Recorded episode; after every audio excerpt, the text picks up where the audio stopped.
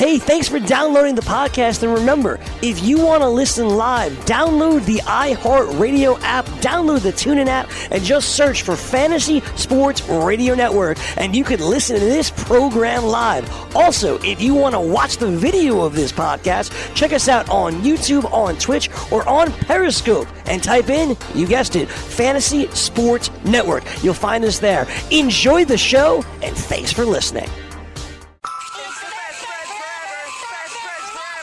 Fantasy Best Friends Forever.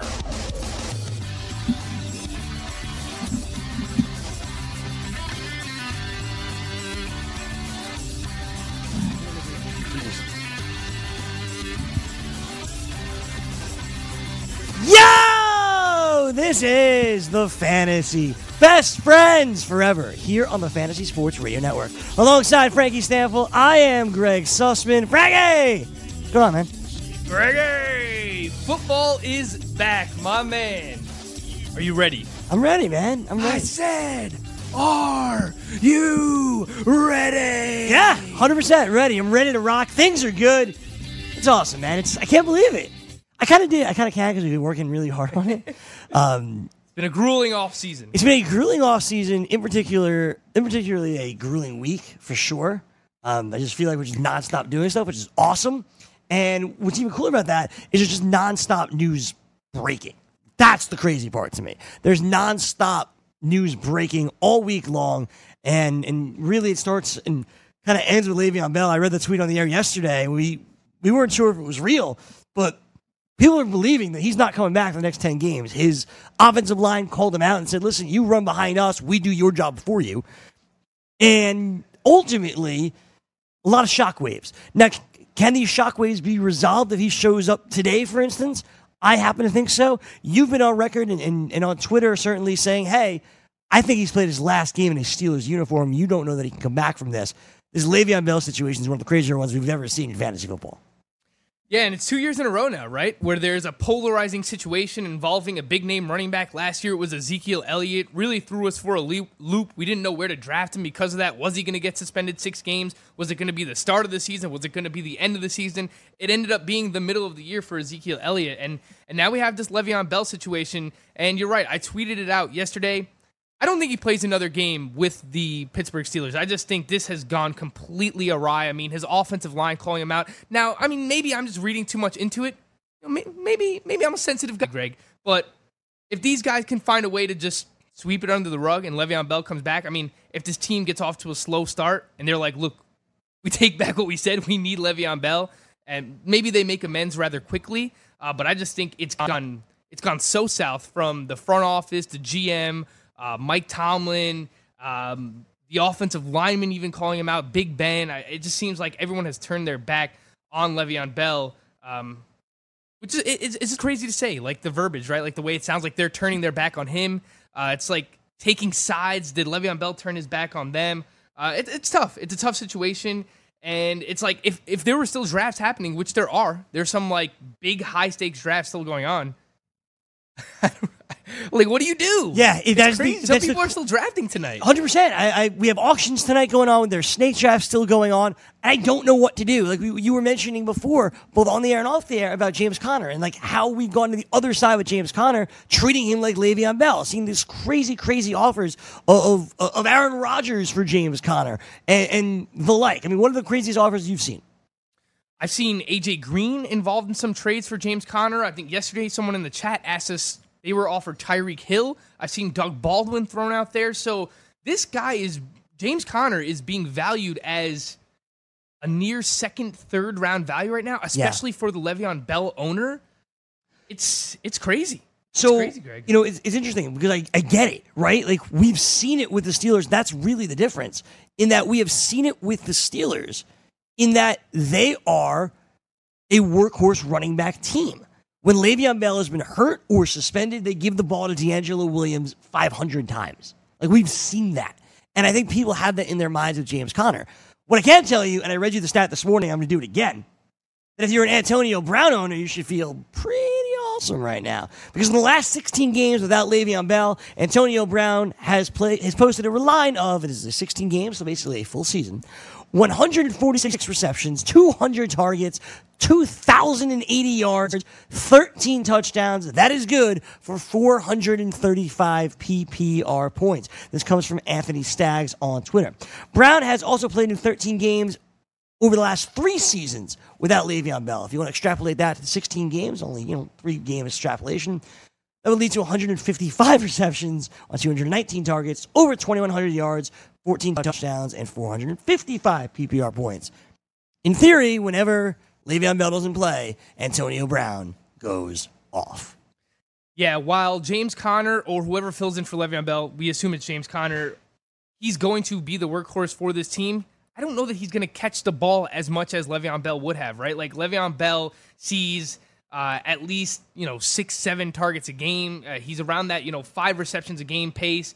Um, you know, consistently 70 receptions plus per year. I'm not like James Conner is going to be the workhorse for this team, but I'm with you, especially with those Antonio Brown stats. I mean, there are numbers to back it up. James Conner will catch the ball still, yes. Probably not as much as Le'Veon Bell would have, and for that reason, those extra targets that are left behind are going to go to Antonio Brown. They're going to go to Juju Smith-Schuster.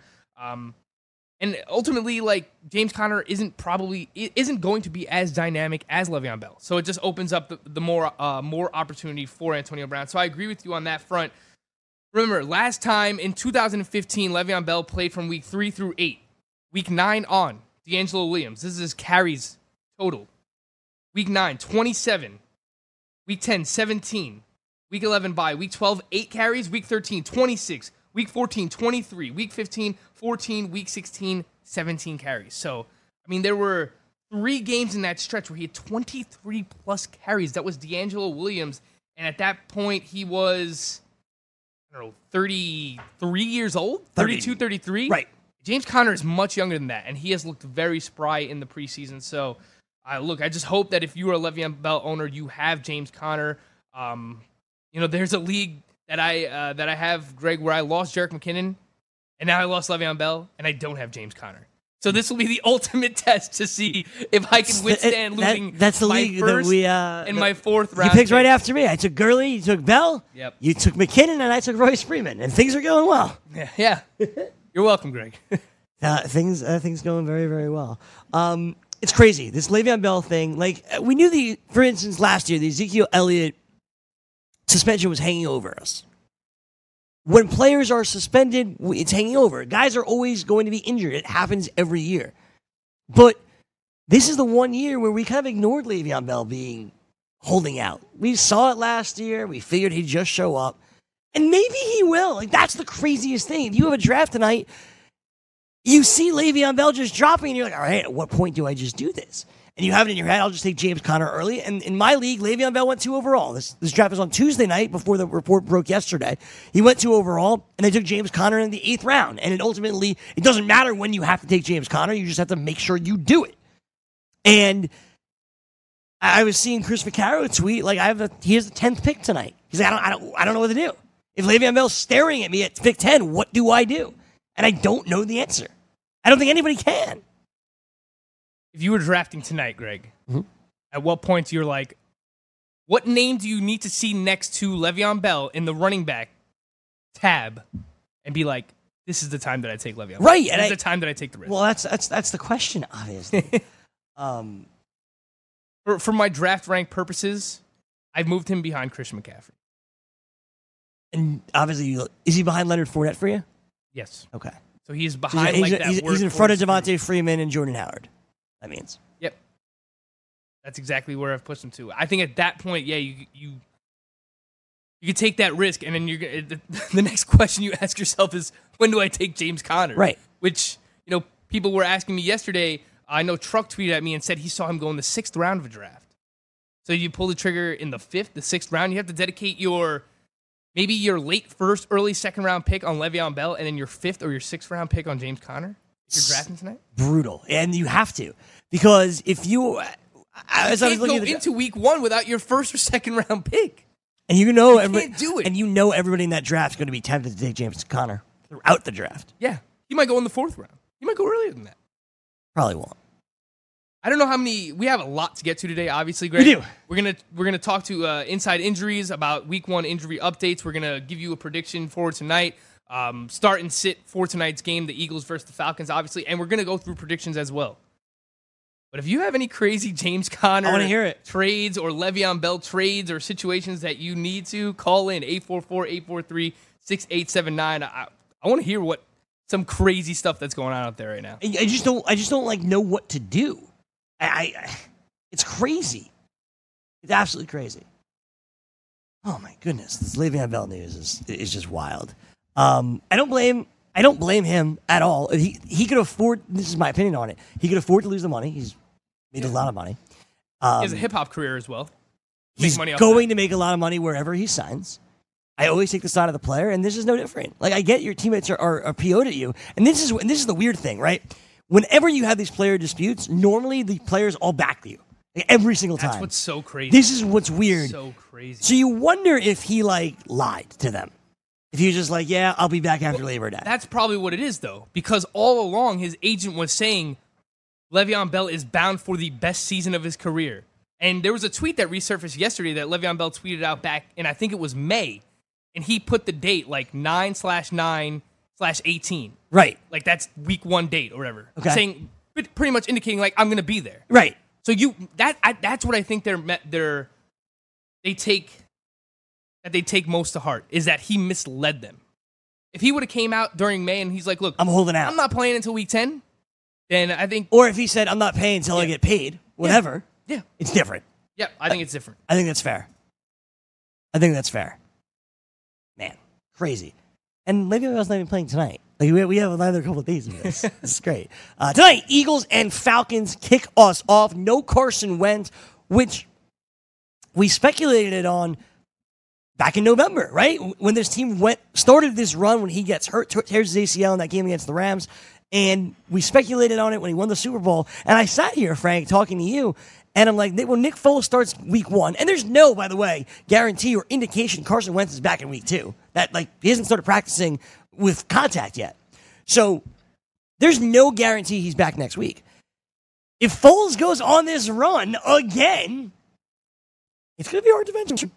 It's going to be hard to bench him. I said it back in November. Y'all laughed at me. And I get how Nick Foles looked in the preseason. Like, he looked terrible. He looked like Nick Foles. But what did you say to me before we came up here? People are writing off the Eagles tonight. People are writing off Nick Foles like they always game do. written This is over it. a- You see all the money going towards it was a Atlanta right trap now. game when they played Atlanta in the divisional round last This year. game was at I think I think it opened at like four and a half. It was a trap game when they played Minnesota at home last year. It was a trap game in the Super Bowl last year. And once again, they are at home. It would not surprise me if all of a sudden this is Pick'em in this in the Super Contest. It's a Pick'em game. It would not surprise me if it gets there later tonight. Although This it's is a trap down- game. It's down to one point. Yeah, It opened at four and a half, Greg. this is a trap written all over it. And I understand Frank Reich's not there, and I understand that this is the guy that won the Super Bowl. But I'm telling you, this is such a trap. How about this, Greg? The Falcons money line are now it's now minus one ten. It's Pick'em, man. It's Pick'em. It's it's crazy. Yeah, but it it does have trap game written all over it. Um, yeah, I'm worried. I don't think I don't think there's a lot of points scored in this game either. If I'm looking at the over under at 44 and a half, I actually looked at this last night. Uh, week one, the past three Thursday night games in week one, three out of four of them Over. have gone over. Yeah. Like last year Yeah. it was crazy how high scoring it was. Yeah. And that was the huge shock Kansas City uh, beating New England last year. But even even following that trend, I think I think we see more defense tonight than anything. I don't think there's Well, the Eagles defense is very good. Michael Bennett will play. Yeah, Um, they have no idea. The Falcons defense has improved too. So, absolutely. so maybe we'll go low. So maybe we are going lower there. Or I'm taking the under. Interesting. Crazy. Absolutely crazy what's going on in the NFL right now. Uh, 844 843 6879. Uh, 844 843 6879. That's the number to join in. Um, tonight, Frankie, uh, I know JJ is not your guy, but do you think he's a major workhorse tonight without Carson Wentz, given that he does seem to be healthy? Do you think he's a major workhorse, or do we get a glimpse of what you were shared about all season long, all off season long, with Ajayi, with a mix of Corey Clement and Wendell Smallwood, and so on and so forth? Yeah, I think that's exactly it. I still have Ajayi ranked as a low end RB2 right now, just based on the rest of the matchups. Uh, I don't think this is great for him. Yes, the Falcons give up a lot of receptions and receiving yards to opposing running backs, but they only allowed six rushing touchdowns to running backs last year. So they actually don't allow running backs to score all that much on the ground. I actually think this is a better game, a better matchup for guys like Corey Clement and Darren Sproles. So I could see uh, all three of these guys getting mixed in. Again, he's a low end RB2. I don't really want to have to trust him. Um, and, and plus, he was nursing a foot injury, which he just got cleared to play. So I'm not sure that he's on a full snap count either. He's probably in that 12 to 15 touch range. So I think that makes him like a low end RB2, high end RB3. But I, I, I will say, in a full PPR, I would start Darren Sproles and Corey Clement over Tevin Coleman tonight. Why don't you like Tevin Coleman tonight? Just how potent the Eagles' rushing defense was last year. Right. Uh, they were either number one or number two uh, in the least amount of points allowed against running backs last year. I know the Vikings were up there as well, and all they did was make that defensive line better. They go out and get Michael Bennett. So I do think that it's going to be hard to come by. I don't even love Devonta Freeman. I still have him as like a solid to high end RB2. He's not a top 12 running back for me this week. Um, and I don't want to start Tevin Coleman. If I could get away from him, if I could start one of those other guys instead, uh, I could give you a couple other names that I have ranked just ahead of him. In a standard league, how about this, Greg? I would start LeGarrette Blunt over Tevin Coleman. I think he has a chance to score against the Jets this week. Would you start Theo Riddick over Tevin Coleman? Uh, in a PPR league, I would. Would you start Mike Gillislee over Tevin Coleman? Uh, that's where It's a fly. uh, that's where it becomes hairy. I, I'd probably start Tevin Coleman. Would you start Jordan Wilkins over Tevin Coleman? I would. You would. I would start Jordan Wilkins. Yeah, I don't Tevin Coleman tonight. I, I think he. I think Jordan Wilkins. He's the starter in that game. I think he probably gives you. Until Kristen Michaels a starter, by the way. yeah, probably. But I think we get like 12 plus touches out of Jordan Wilkins in that game. Okay. I just. Bad I'm worried feeling about the touches Coleman. tonight for Tevin Coleman and just overall terrible, terrible match. Over under three and a half catches with Calvin Ridley tonight in his debut. Over. Over. So, nice game for, for Calvin Ridley then.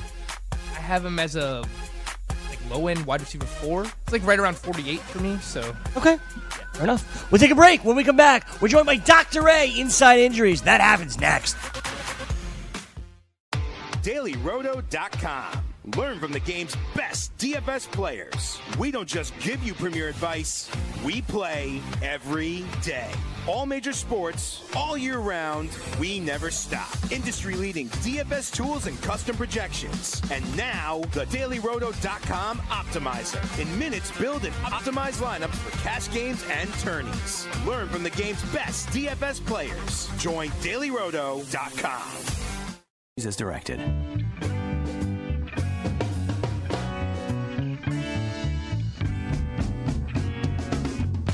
Awaiting Dr. A from Inside Injuries in his normal Thursday spot for us. We have a ton of injuries we obviously want to get to uh, today. And not just skill position players we've been talking a lot about, um, but also uh, some of these offensive linemen and defensive linemen that could affect who you are starting and sitting tomorrow. No doubt all your calls start sit 'em show uh, straight out on a Friday. Obviously, that comes your way tomorrow. But as we await Dr. A, we will work to get him on. I want to go over some of the headlines of players that are practicing that we're not going to get a chance to ask Dr. A about, Frank. Um, and I want to start in Seattle with Doug Baldwin, who is practicing in full. It's been an up and down ride for those that have drafted Doug Baldwin this summer, where you drafted him early, great, you had this borderline wide receiver one, then he gets hurt. So you drop him a little bit. As all the optimism starts to rise for Doug Baldwin, he jumps back up. All right, cool. He comes out has a press conference and is like, listen, I'm not going to be 100% all season long. I'm going to be like 85%. And back down he goes. And then things kind of settled where he rose again. Doug Baldwin's practicing in full. We're going to get a glimpse of what Doug Baldwin is this week. However, very tough matchup against Detroit.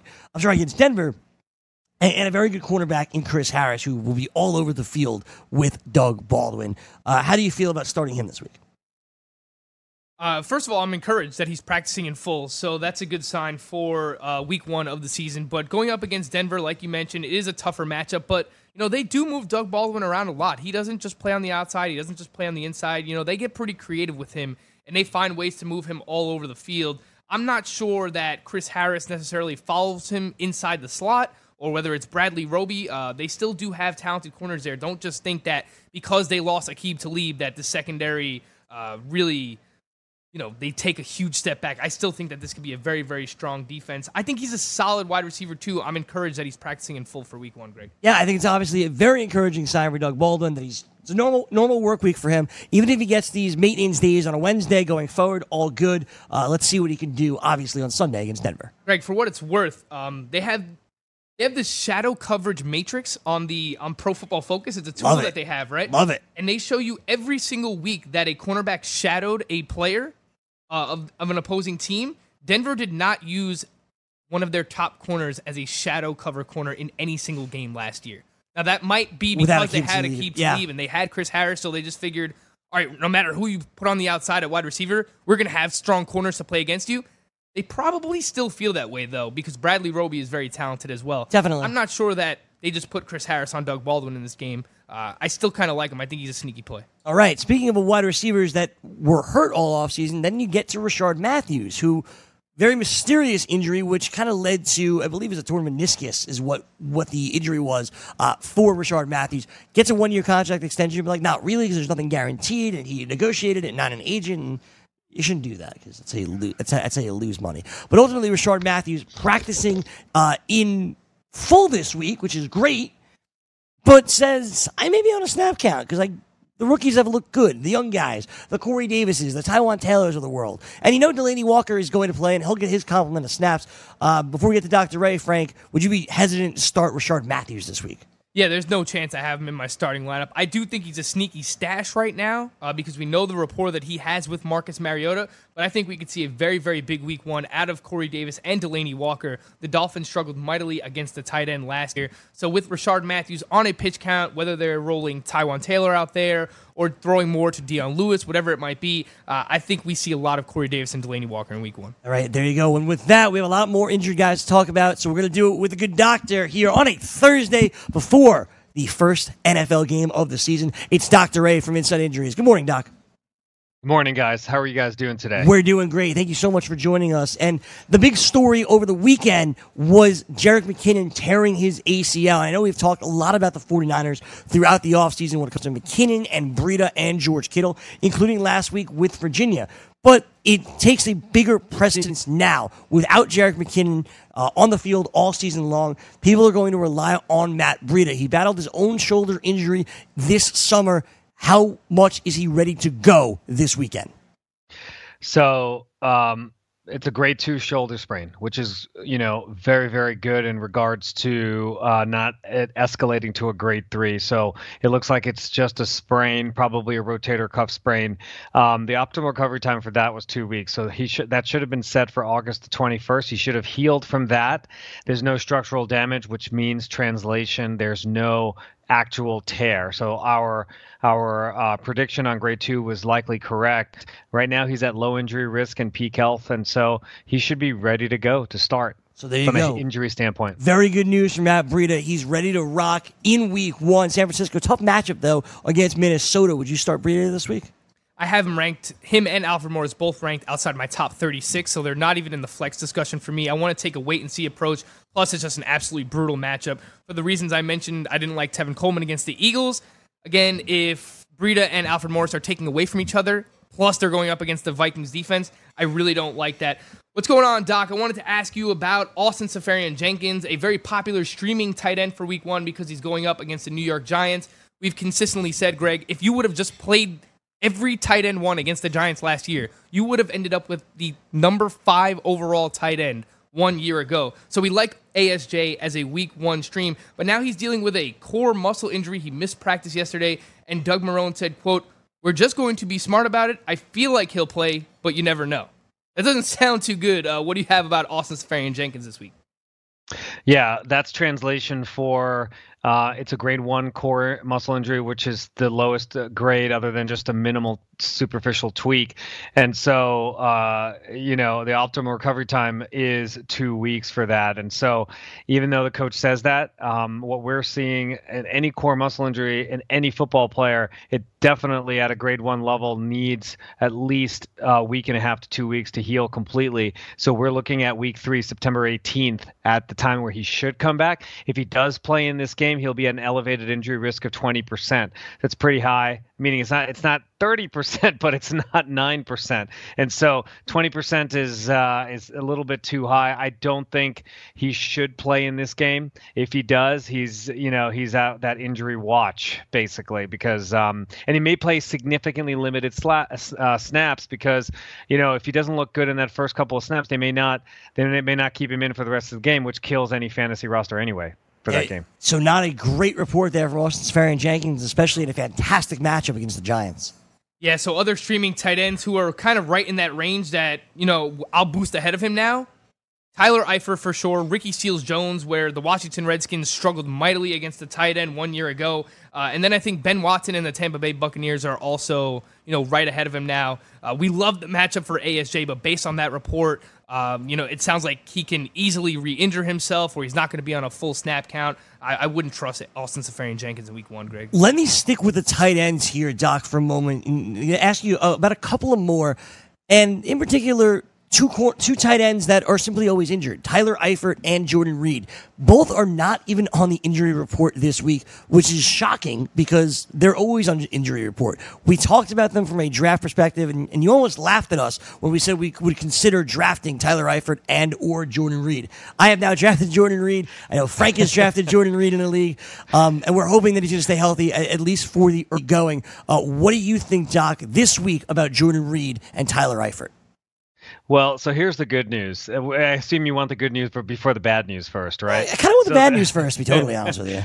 Well, the bad news is is these uh, Tyler Eifert's at 20% elevated injury risk. He's not going to get any better than that. That is his best number that he's going to get. But his HPF is at peak. So what that tells us is that he's recovered from his injuries. So no existing injury is going to impact his play. But he has a one in five chance of getting injured right now at 20%. And uh, so that means he's got, uh, when you multiply that by 16 games, you know, a fifth of the season right now, he's going to miss. No matter, I could tell you right now that the likelihood of him missing a fifth of the season is very high. So um, Jordan Reed, very he's two percentage points better than uh, Tyler Eifert at 18% ele- uh, elevated injury risk.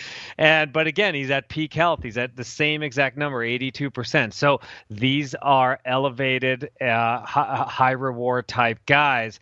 You cannot rely on them as like the one or two. You got to go down to three, four, five for these guys. Look, these guys are healthy. They're dominant. But the issue again is that they've been, you know, they, they've they've been very cautionary with them in the oh, uh, in the offseason preseason. So you haven't heard about any injuries in that sense. But once that first game hits, do not be surprised if one or both of these guys are coming off the field due to an injury. And that's why I'm saying take them because uh, uh, you know from that peak in peak HPF, but they're high risk, high reward type guys. And this is the fact. That we all know this about Tyler Eifert and Jordan Reed that when they're healthy, they're dominant. Dr. A just said it, especially in the red zone for Tyler Eifert and, and really all across the board with Jordan Reed. Um, Alex Smith has always utilized his tight end from Vernon Davis back in, in San Francisco, certainly to Travis Kelce um, in Kansas City. Jordan Reed is good to go. Uh, Jay Gruden said yesterday that yeah, we'll work some other guys in, but Jordan Reed's healthy, and he said both guys, of course, saying this is as healthy as they've felt in years. We'll, we'll see if they can if they can be managed. Uh, I took your advice, Frank. I picked up Vernon Davis, dropped Alex Smith, um, and I'm handcuffing him. I'm crazy. I'm handcuffing my tight end and my wide receiver in Geronimo Allison um, and Vernon Davis. Now, I don't know if I have a. I don't think I have a choice, um, but I'm banking on Tyler, on Tyler Eifert and Jordan Reed here this Sunday. Yeah, the one thing I liked about Jordan Reed and Tyler Eifert this draft season is that you finally got them at that discounted price, right? Jordan right. Reed didn't cost you much. I mean, the past couple years, fourth, fifth, sixth round pick. Now you're getting him in the ninth, ninth tenth, tenth, round. Mm-hmm. Sometimes mm-hmm. Tyler Eifert even later than that. I mean, you could have got him with one of your last picks of the draft. So I went talk to Ray. I think you you play these guys while they're healthy. I think undoubtedly they're going to miss time at some point, but especially early on in the year, while these guys are healthy, not on the injury report, I go ahead and get them in my lineup. I think there's a lot of similarities between handcuffing their backup too, because Andy Dalton likes to throw to the tight end a lot. Absolutely. If something happens to Eifert, I think Tyler Kroft steps in and, and he will be fantasy viable as well. Yeah, one one thing to look at: Jordan Reed, five plus concussions, first game out. You know he's on concussion watch, so just that's a tidbit there. Yeah, absolutely. Anytime Great he, point. you know, he takes a big hit, you're going to be holding your breath. If, is he going to leave that game? I mean, that is what you have to worry about being a Jordan Reed owner. Frankly, I've never owned him before because he never had that discount baked into his price. But this year he did, so that's why I was willing to take that risk. Uh, Doctor, I wanted to ask you about a defensive player, actually, which is something we don't normally do. This one seemed worth But it. he has that much of an impact for fantasy. That's Xavier Rhodes. You've heard of Rhodes closed. Uh, he's dealing with a hamstring injury. He was limited in practice yesterday. He's questionable for week one. The reason why we need to know about this is because if he plays, it seems more than likely he is going to shadow Marquise Goodwin in their matchup against the San Francisco 49ers. And we know that that's not a good thing. So, what do you have on Xavier Rhodes and his availability for week one? So the complement to wide receiver for hamstring injuries is a cornerback for hamstring injuries. It is their Achilles heel. And when I saw this, I said, "Uh oh, this is not good." Um, grade one hamstring injury, even though it's grade one for cornerback, they that is, uh, you know, you'll see when we talk about our big offensive tackle. But you know, for for cornerbacks and wide receivers, this is an impactful injury even at grade one. Right now, I'm telling you right now, he shouldn't play until week three. Wow. If he does play, he, if he does play in this game, um, look out because right now uh, he's at 31% injury risk um, to to tweak it, to worsen it, um, if it's truly a grade one hamstring, which is what we're showing. So right now, September 18th is when he should he should rest that because then he can be good to go for the rest of the season. If he reactivates it, I mean re-injures it this game, it may be he may be out for half the year. I mean this is serious. This is serious, guys. This is hamstring injuries for wide receivers and cornerbacks is the most important thing from an injury perspective. Yeah, especially for a team that has Super Bowl aspirations in the the Minnesota Vikings. Doctor, I just wanted to ask you if they risk Xavier Rhodes playing this week, based on the health uh, the health risk factors that you have there. What percentage do you think he would be at if he's playing this week? Is it is it like sixty percent, seventy percent? Uh, what would you say 30, if they do? 30 39% right now. Um, probably at game time if he has the next uh, uh, three days to uh, probably heal. Maybe it'll go up to 46, 47%. I don't think even he won't get to 50%. What's So that makes you feel better about playing Marquise Goodwin. Well, I was going. I was going to say because the player that he's going to guard is a burner, right? Like he's going to make him test that over and over and over again. Definitely feel a little bit better about starting Marquise Goodwin this weekend, yeah, and Jimmy Garoppolo for that matter. and Jimmy Garoppolo, no doubt about it. Although with quarterbacks, you probably have a better option, I, I would think. Yeah, Andy Dalton, that streamer, if he's available. I think you're still starting him over Jimmy G. I'm going to actually stick at the tight end where I was before because in Arizona we we've seen people take shots on Ricky Seals Jones with the with the thought process being he's going to improve in in year two as a recognizable name. All that thought process was if Jermaine Gresham remained hurt. Gresham came off the pup list at the end of training camp because the team didn't think that he would miss six games. Well, now he's practicing this week. Is Jermaine Gresham ready to go and, and could he play on Sunday? No. Okay. and he shouldn't play on Sunday. Uh, right now, our HTR shows him October 15th, which is week six, basically. So I think he's off the pup list because he will be utilizing all of that time. But I think week six is the one where he should optimally come back. If he does come back before, you know, again, you're taking a risk. He's at still he's at still high in he's at the like borderline of elevated and high injury risk, and he's at a below average poor designation right now, mainly because he still has five to six weeks left to recover. Okay. Eh, uh, a, a, a completely torn Achilles on a tight end or any football player. I mean, it's a it's like a 40 week recovery basically. Okay, so nothing to worry about essentially if you have Ricky Seals Jones. Like you Again, good matchup this week. Play him over Austin Seferian-Jenkins. Clearly now. You were debating between those two. yeah. And so in in regards to another injury with that, that has to do with other players as well. Sony Michel is back practicing for New England, and we've heard Rex Burkhead could be eased into action for New England, and the same goes to Sony Michel. Is he going to play on Sunday? He shouldn't. Um, his HTR is in the middle of week two somewhere, so he should Okay. not play in this first game. He shouldn't, even though I think a lot of people want to see him. Um, you know, it, it's just he's he's been injured a lot at Georgia, and you know I know a lot about him because uh, he's in my hometown, basically. but uh, uh, but yeah, no, uh, week two is kind of what we're looking at. He his his his numbers have improved as he's been rehabbing to 16% uh, injury risk. It was at 28% only two weeks ago, so he's improved to 16%, and he's gone from poor to below average. So now he's escalating up to above average. So you know, just give it time. Week two, he should be very close to low injury risk and back up to above average peak health. Yeah, and I wouldn't be surprised one bit if they sit him this week. They have enough other options out there between Rex Burkhead, Jeremy Hill, um, and James White. So I think they have options. I think it would be smart for them to sit him as well. Doc, just one more question here. Uh, I asked you about Xavier Rhodes. I also wanted to ask you about Anthony Castonzo, uh, left tackle for the Indianapolis Colts, who's covering the blind side for Andrew Luck, who you know is recovering from the shoulder. He needs all the protection he can get. We only have one minute left. Uh, Castonzo yeah. dealing with the hamstring injury. Does he play this week? And if not, how does that affect Andrew Luck? So hamstring injuries to cornerbacks and wide receivers. I told you our algorithms uh, uh point on that. Offensive tackles, not so much. So, you know, grade two hamstring injury. He had it, then it then it re-aggravated.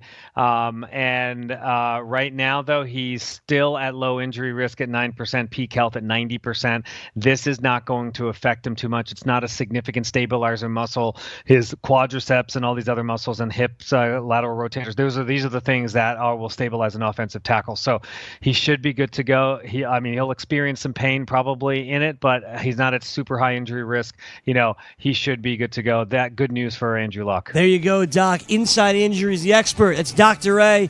Rooting for your Falcons tonight, Doc?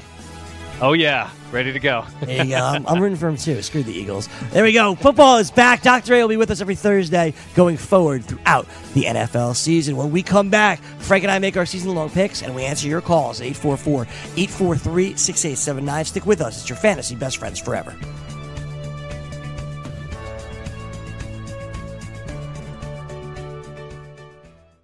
Like a great pass rusher, the Roto experts will help you sack your fantasy football competition. When you register for their exclusive Edge fantasy package, you get a cheat sheet generator plus a player database with sortable projections and rankings from the best in the business. And you can join the fantasy conversation in the 24 7 Slack chat channel. Visit RotoExperts.com to register for the exclusive Edge fantasy package and enter the promo code FNTSY and you get a 10% discount. That's the RotoExperts.com exclusive Edge fantasy football package, promo code FNTSY.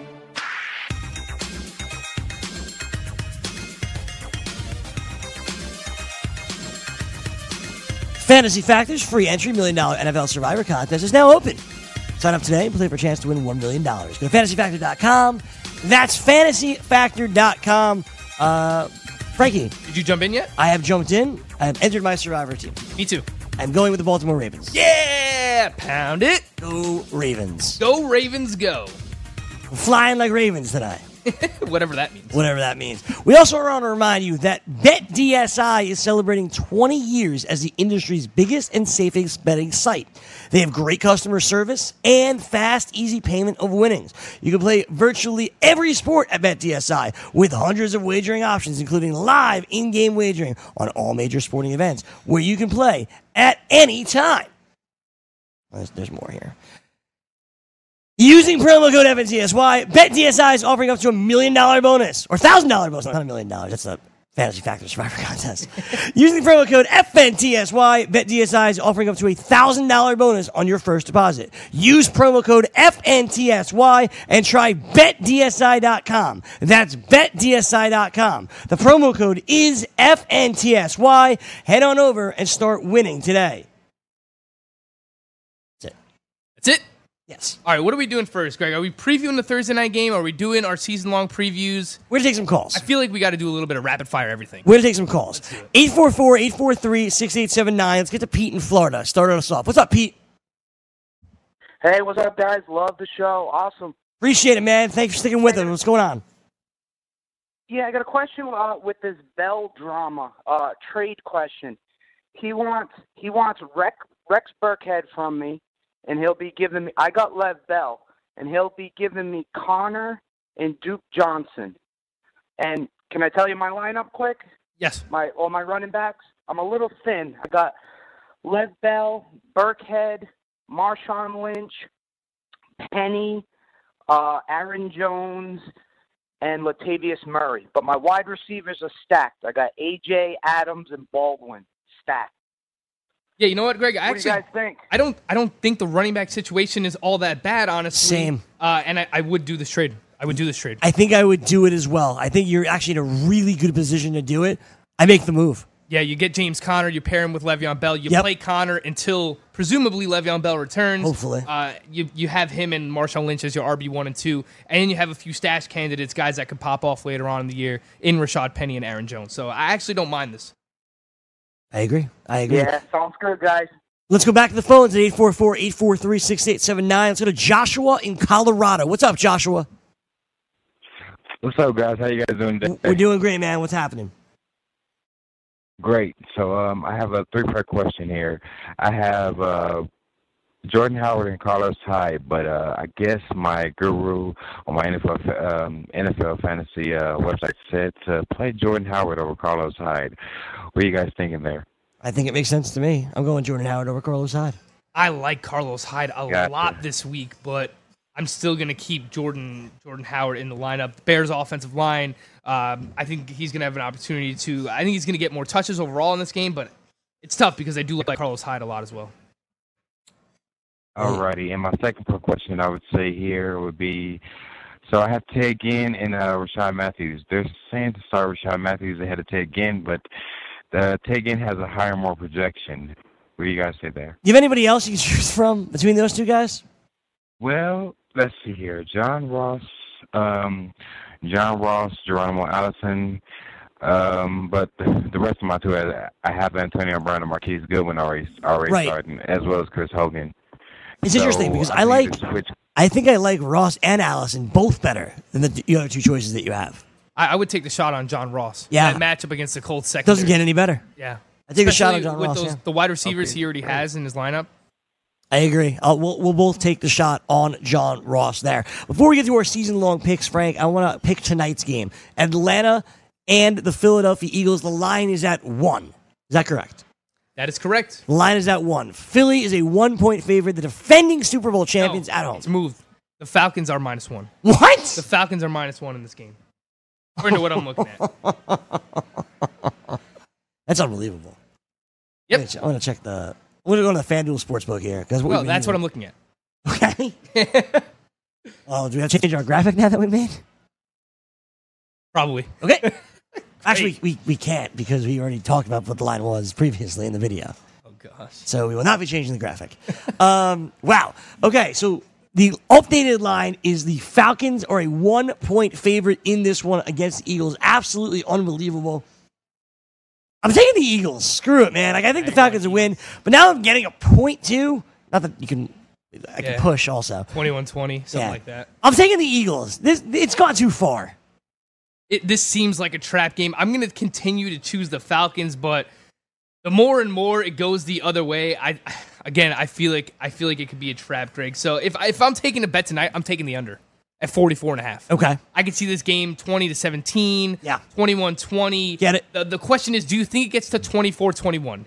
Because that's the cutoff. That is right, Right. there at 45. I don't know. It's at 44 and a half. I think this game goes under. But you know what's crazy, man? Nick Foles looks so bad. Like, remember in practice last year before we started? In practice, he looked so terrible. There were rumors they were going to start Nate Sudfeld. And they're like, no, we're going to stick with Nick Foles. And he went on to win a Super Bowl. Yeah. I'm going to go with the Eagles. Look, this game was 15 to 10 last year in the playoffs.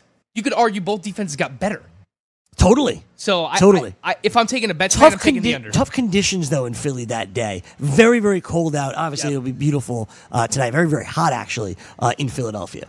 Like 90 degrees today. Yeah. If I have to choose a winner, I'll take the Falcons, but I'm taking the under. All right, I'll take the Eagles as my pick in this one. Speaking of picks, let's go through our picks, Frankie. Uh, all season long, um, we're not all season long, all year long. We want to give you, we give you your picks every Friday, of course, our, our, our top five plays of the day. Uh, but we want to make our season long picks, divisions, wild cards, playoffs, champions, blah blah blah blah blah. Let's start off in the Eagles division. Let's start off in the FC East. I will take the Eagles, but you know, I actually struggled with this a little bit last night. They were 13 and 3 last year. I think they I think they bounced back. I think they fall come back to earth a little bit more. So this year, I could see them at about 10 and 6, but I wouldn't be surprised if the Giants or Cowboys make a run here. I could see the either the Giants at 9 wins or the Cowboys surprising some people at 8 or 9 wins. Um, so I think that the one of those teams are going to be right on the Eagles this year with Nick Foles and the uncertainty of uh, Carson Wentz health and the Super Bowl hangover. I see this team at 10 and 6. They still win a division, but it's a lot closer than last year. I'll say the Giants because I'm a homer. Really? Yeah, I, you know what? The Giants can do Every it. time I talk to you, you're like, the Giants are a disaster. Yeah. They'll win eight games this year. And now you're picking them to win the division. Well, let's remember when I did the rookie, when I did the these picks previously. I picked Le- Luis Severino. I picked Gleyber Torres. Um, You know, I I actually, the Yankees to win the World I Series. actually chose Jacob DeGrom to uh, to win the Cy Young for a baseball. You did. That's right. Right. You guys laughed at me. Yeah, because you said you should have taken You know, yeah, you know who my AL MVP was? but didn't you wait? Did you? Did you like Degrom more than because we were doing the fantasy rankings? You didn't have Degrom. Did you have Degrom that Yeah. next? Okay. Yep. I had him like the highest of that. I chose I chose Arenado. I, I. I chose Arenado as my NL MVP. I know that. I had Freddie Freeman. okay. Yeah. Who's your AL MVP? Gary Sanchez. There's an LVP. and It actually is Gary Sanchez. Yeah, absolutely. Who was my MVP? Oh, it was Aaron Judge. That's- Which- could have been. Based on the way that the Yankees are playing right now, he, He might be the most valuable player in baseball. He should win. All right. Uh, NFC North. Uh, Frankie, I'm going to go with the Green Bay Packers here. Uh, I think Aaron Rodgers will stay healthy, and I think this team uh, will be. I think the Vikings regress just a little bit, so I'll say the Packers win the NFC North. I will also say the Packers. I think it's very close between them and the Vikings. Um, but all the Packers really need is that offensive line to stay healthy. They've made a ton of additions to that secondary to try and shore it up in the offseason. They bring back Tramon Williams, who had a fine season in Arizona last year. And then they draft arguably two of the top three cornerbacks in the draft in Jaire Alexander and Josh Jackson. So I can actually see the Green Bay Packers defense taking a New Orleans Saints kind of um, you know transition from last year, where we've never seen the Saints defense be good or adequate. I can see the Packers doing that this year. In the NFC West, the Rams are your defending champions. Had a fantastic year, but this could be a very, very competitive division uh, with the Rams and the Niners obviously looking up. I think the Cardinals will be a lot better, um, and we'll see what the Seahawks bring. Uh, to me, I'm going to pick the Rams here. I just, I just don't know if everybody else has enough. I, as I said, I think the 49ers can be good. I like the Cardinals too. You know, I love the Cardinals over. We spoke about that on our over/under show a couple of weeks back. So I like the Rams to win this division. Greg, I think there's a lot of parity in this division outside of the Los Angeles Rams. I think the Rams dominate in this division. I can see them at 11 or 12 wins. They do have a very, very tough schedule this Very year. tough. But in terms of balance, I don't know that there's a more Exactly. well balanced team in the NFL right now. From the elite players that they added to their defense, again, there's a lot of personalities on that defense. So Sean McVay's going to have his hands full. But just in terms of their offensive line, their running back, the the improving quarterback play, and and their overall coaching, uh, I like the Rams a lot this year. I take them to win the division. Uh, I do think that the Cardinals, Seahawks, and Niners. 49 49ers are all kind of close within like seven to nine wins, though. NFC South, traditionally one of the toughest divisions to pick with all four teams usually being pretty good. This year, the Bucs uh, look to be the worst, but you know we'll see how it obviously turns out when Jameis Winston gets back from his suspension. Saints were the wild card team last year, despite winning 11 games. Uh, Carolina won this division, and Atlanta just two years ago were the NFC representatives in the Super Bowl. Uh, who do you got in this one? Yeah, so I have the New Orleans Saints. I think they're gonna they're gonna come out hot this year after what happened in the uh, the miracle in Minneapolis last season, uh, where you know uh, you know what's what's left to be said about that.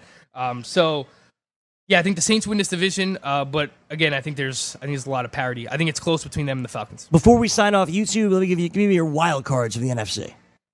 Uh, I will take the Vikings and I, the, I'm also taking the Saints, by the way. That's why I didn't, I didn't I didn't go further. I'm taking the Saints as well. I'm taking the Vikings and the Falcons and the wild cards. Vikings and the Falcons in the wild card. I am taking the Vikings as one of my wild cards. The second wild card, it's tough, man.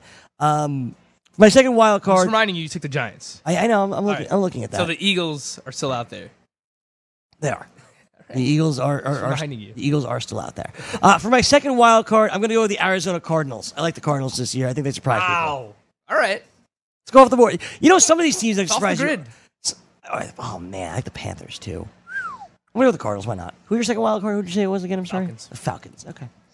Like Falcons too. All right. Uh, we'll sign off YouTube now. We'll give the AFC picks on radio and podcast only. Uh, we'll make our Super Bowl predictions there as well. So if you want those, you got to listen to our podcast or turn on the FNTSY radio app right now. iHeart, of course, uh, that will work as well. We appreciate you watching. The Fantasy Football Frenzy comes your way next. Let's get to the AFC East here, Frankie. Um, in the AFC Do we? East, well, we'll take the Patriots. Yeah, we'll both take the Uh, I don't want to waste. I don't want to waste time doing it. Yep.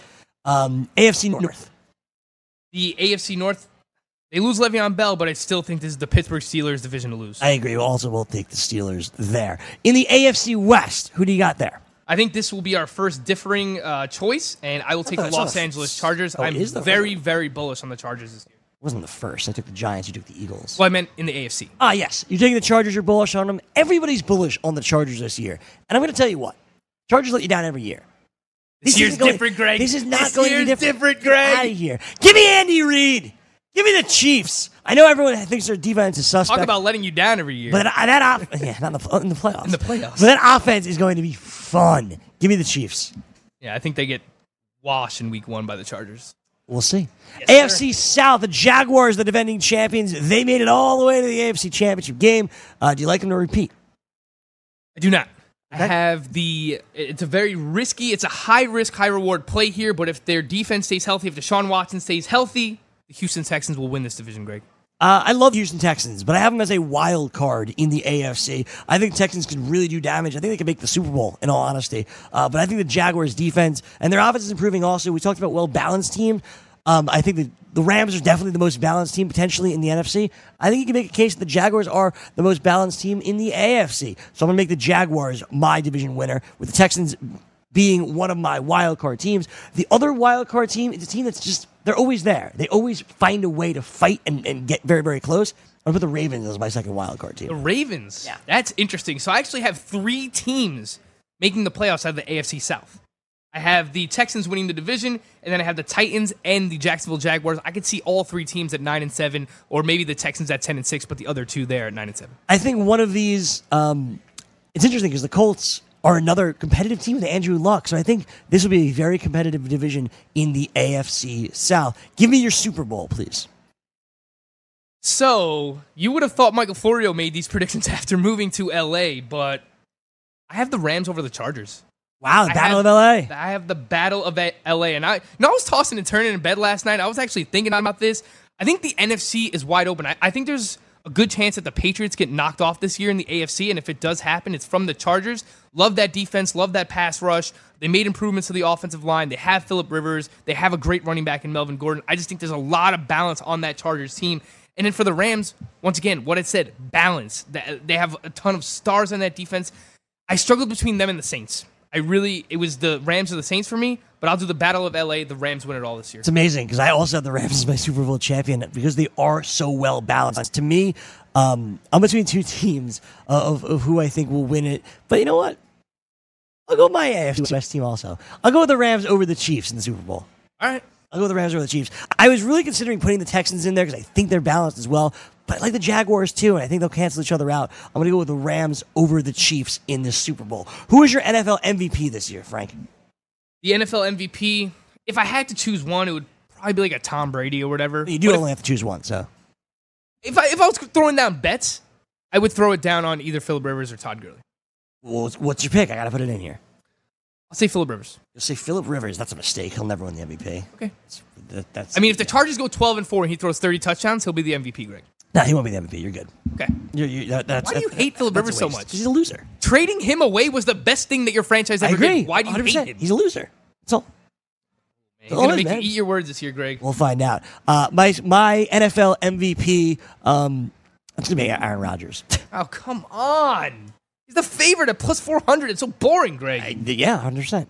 Who is your NFL Rookie of the Year? Mine's Saquon Barkley. He plays well, there's the an Giants. offensive and a defensive. I Oh, have, offensive I, rookie. I have Saquon, but I think a sneaky bet, if some kind of injury injury were to strike to Saquon, it's my homer pick. It's Sam Darnold.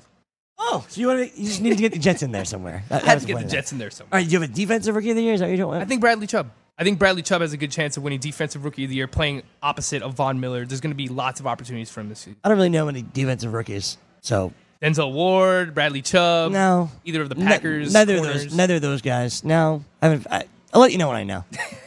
I'll, I'll let you know when I know the Yeah. defensive rookie of the year. I, I, I haven't. I haven't found January. Him yet. I, I haven't found him yet. Uh, is there anything else you want to pick?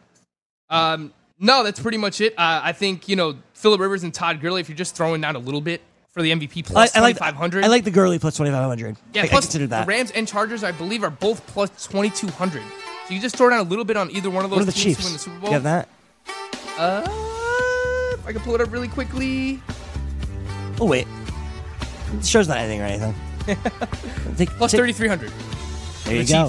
Sprinkle, baby, sprinkle. Fantasy Football Frenzy with Corey Parson, Jim Day, and Chris Venture coming your way next. For Frankie Stampfl, I'm Greg Sussman. We'll do it all again on a Football Friday tomorrow. We, We hope. hope.